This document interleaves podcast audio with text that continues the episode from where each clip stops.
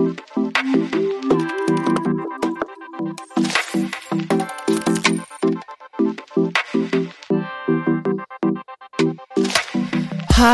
und herzlich willkommen zu Babylicious, dem Podcast für bald Muddis, Muddis und alle, die einfach Lust haben zuzuhören.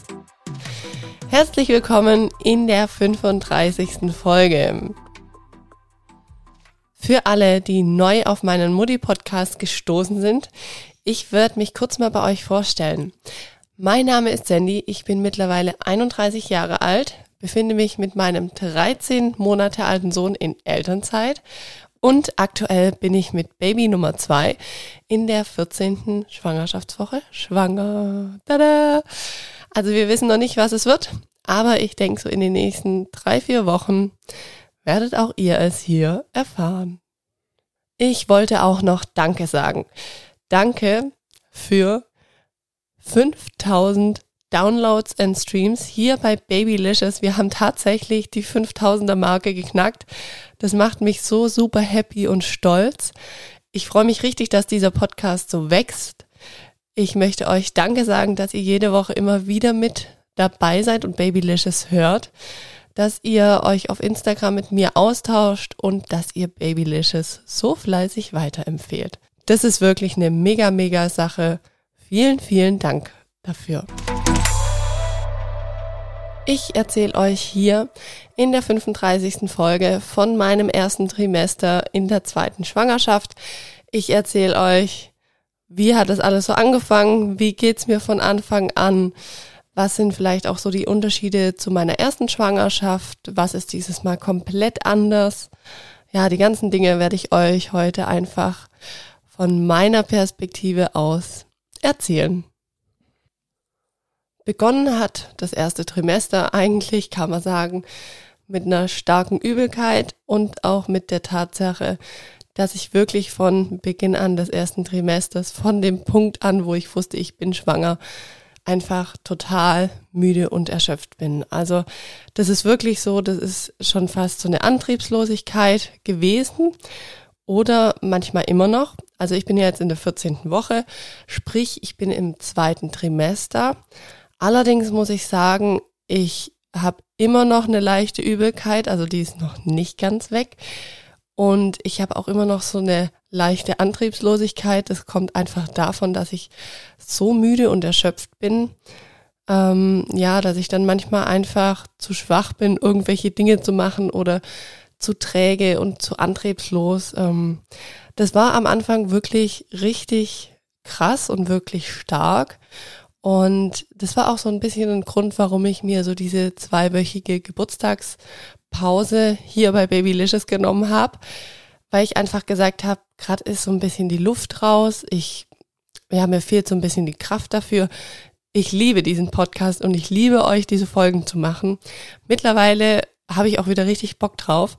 Aber es gab eine Zeit, da habe ich mich einfach selber total schwer getan, weil so ein einzelner Tag für mich schon so anstrengend war dass ich manchmal einfach fast schon zu schwach war, so eine Folge aufzunehmen. Und ich möchte natürlich hier euch auch Folgen liefern, die euch einen Mehrwert geben, wo ich einfach von mir erzähle, von meinen Erfahrungen, wo ich alles reinpack, äh, was für mich wichtig war, dass ihr da auch einen Learning draus haben könnt oder einfach mal von einer anderen Mutti hört, Mensch, wie läuft's bei anderen?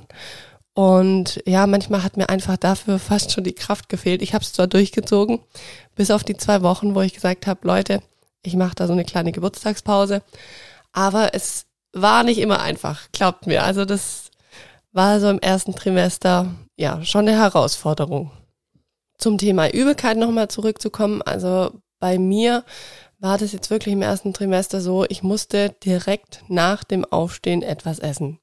Also es hört sich, finde ich, immer so dubios an, weil man sich denkt, hey, wenn es einem übel ist, da ist doch das Letzte, was man will, an Essen zu denken oder zu essen. Aber in der Schwangerschaft, und das war auch schon beim ersten Sohnemann bei mir so, ähm, ja, da wusste ich einfach, Essen ist das Einzige, was dagegen hilft, wenn es am Morgens einfach übel ist. Und ja, das hat sich wieder bewahrheitet. Und ich wusste einfach, ich muss einfach was essen und dann geht's mir besser. Und so war es dann auch mittags zum Beispiel, wenn so ein Mittagstief tief kam und Mir wurde immer so leicht flau, dann wusste ich, okay, jetzt fehlt wieder Nahrung, ich brauche wieder Nachschub.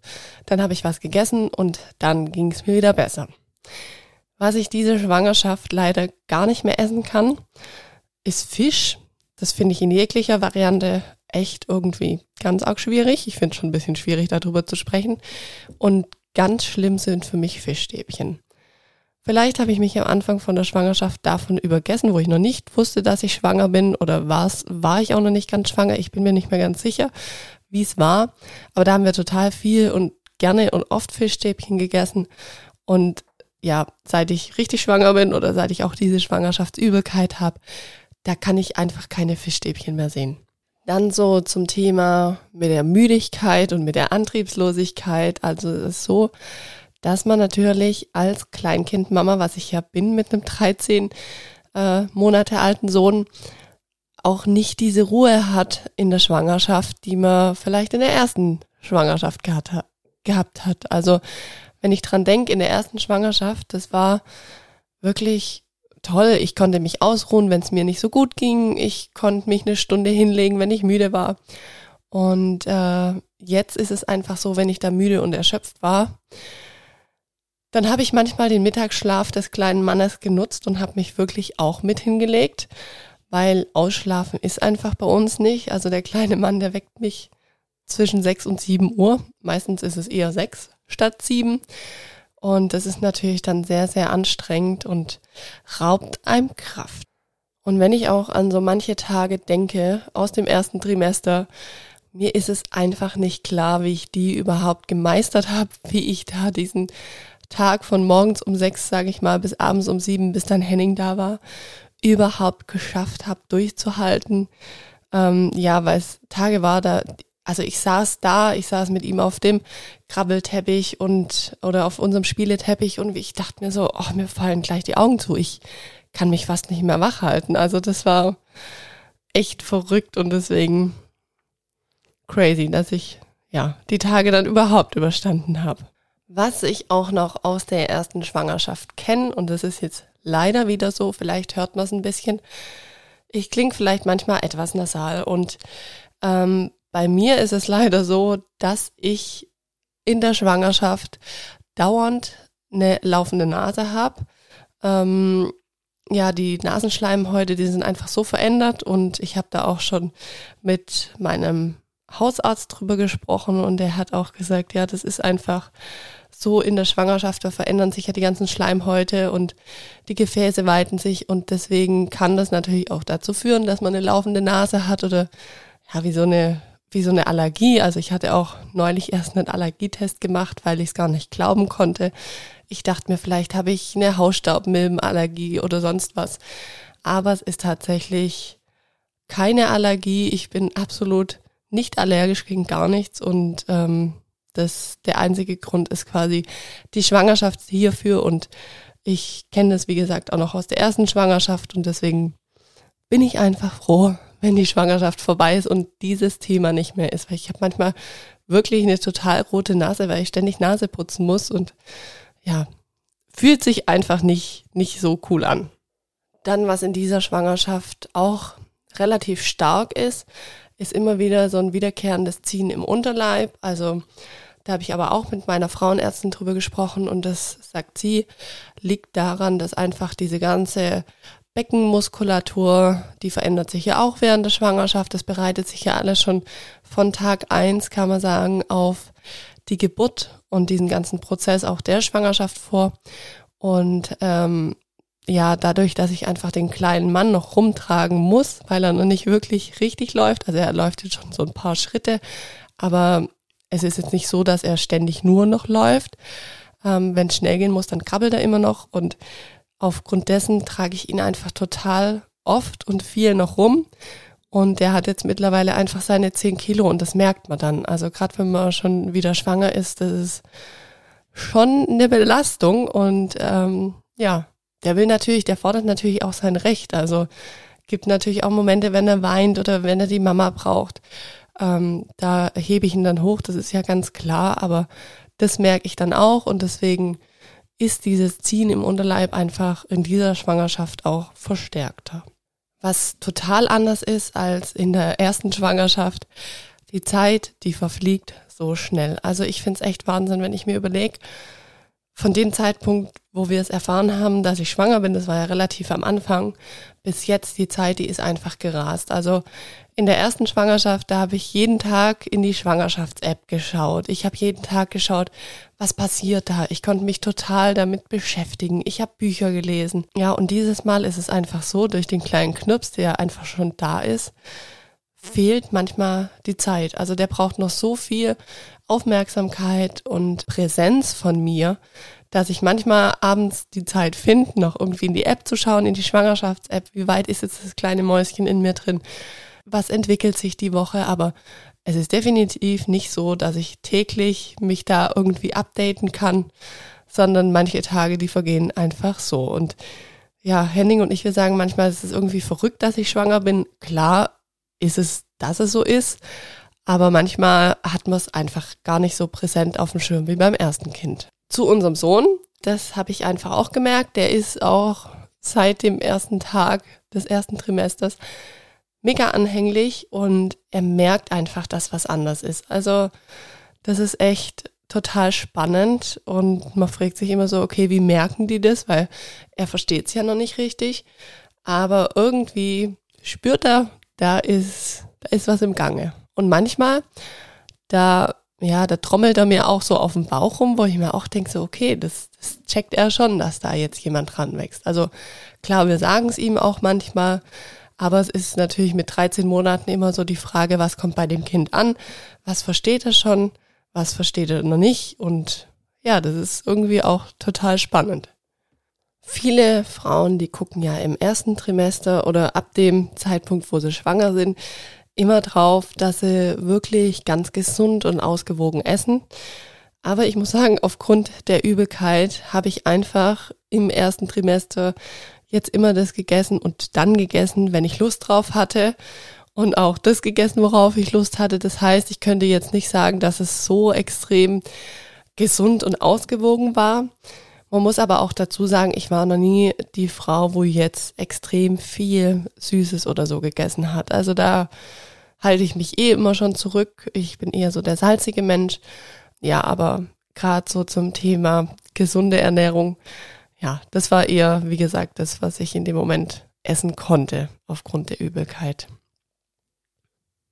Was ich mir angewöhnt habe, seit ich wieder schwanger bin, dass ich wirklich immer, egal wo ich hingehe und egal was ich mache, eine Wasserflasche, eine kleine 0,5 Liter Wasserflasche mit dabei habe, wenn ich das Haus verlasse und auch immer einen Müsli-Riegel oder irgendwas Kleines, einen kleinen Schokoriegel eingepackt habe, falls es mir einfach spontan schlecht wird.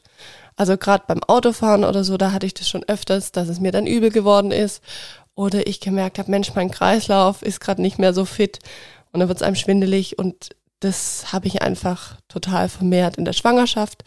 Kennt ihr vielleicht auch und da ist es mir einfach immer total wichtig, da, wie gesagt, ein Wasser und irgendwas zum Essen, was Kleines dabei zu haben weil das hilft dann immer, ein Zuckerchen und Wasser hilft eh immer. Und von dem her, das ist so ein kleiner Mom-Hack von mir.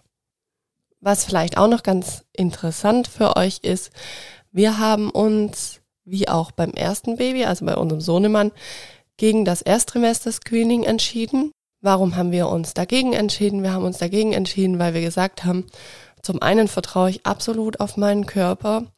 Der hat schon so einen wundervollen kleinen Jungen entstehen lassen, einen gesunden kleinen Jungen. Und das wird auch dieses Mal wieder klappen. Und ähm, ja, wir haben da einfach so ein Grundvertrauen in mich, in meinen Körper und in dieses Geschenk einfach ein Kind zu haben, dass es schon gut gehen wird.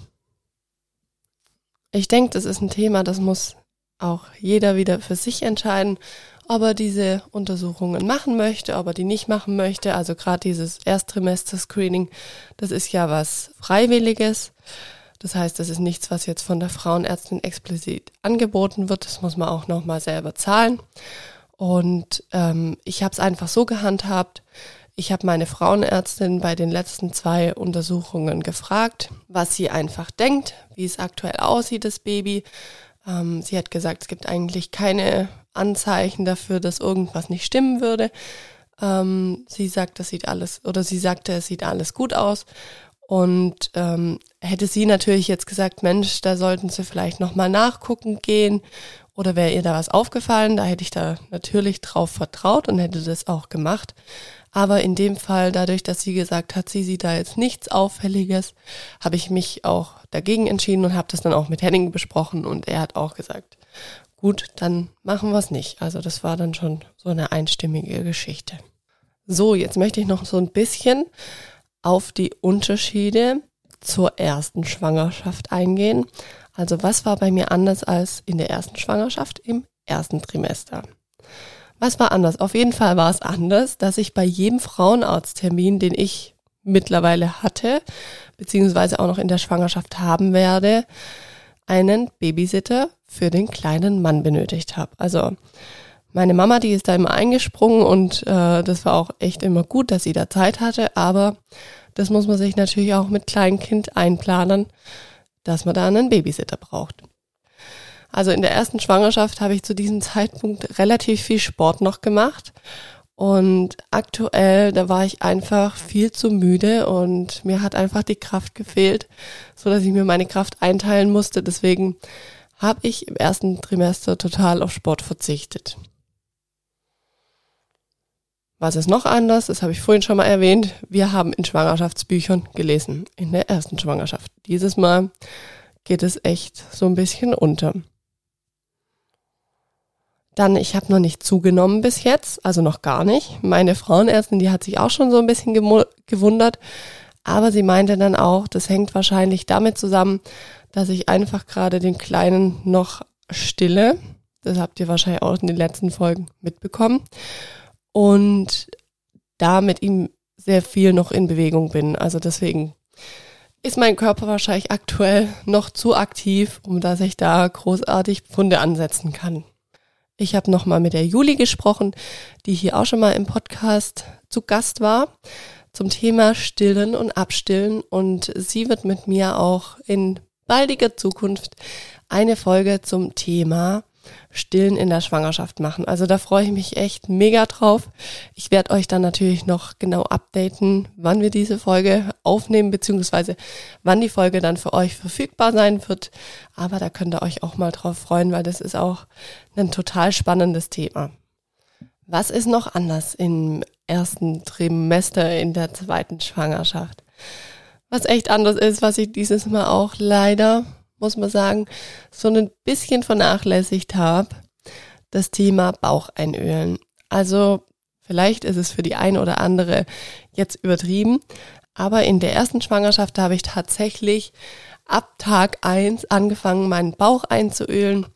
Das war für mich total das schöne Ritual. Ich konnte so, ja, auch in Verbindung mit dem Baby kommen in der ersten Schwangerschaft. Ich habe mir da echt die Zeit genommen ich habe über meinen Bauch gestreichelt mit dem Öl und habe mir vorgestellt, wie einfach das Kind in mir drin wächst und ja, habe irgendwie so dieses Wunder bewundert. Man kann es nicht anders sagen.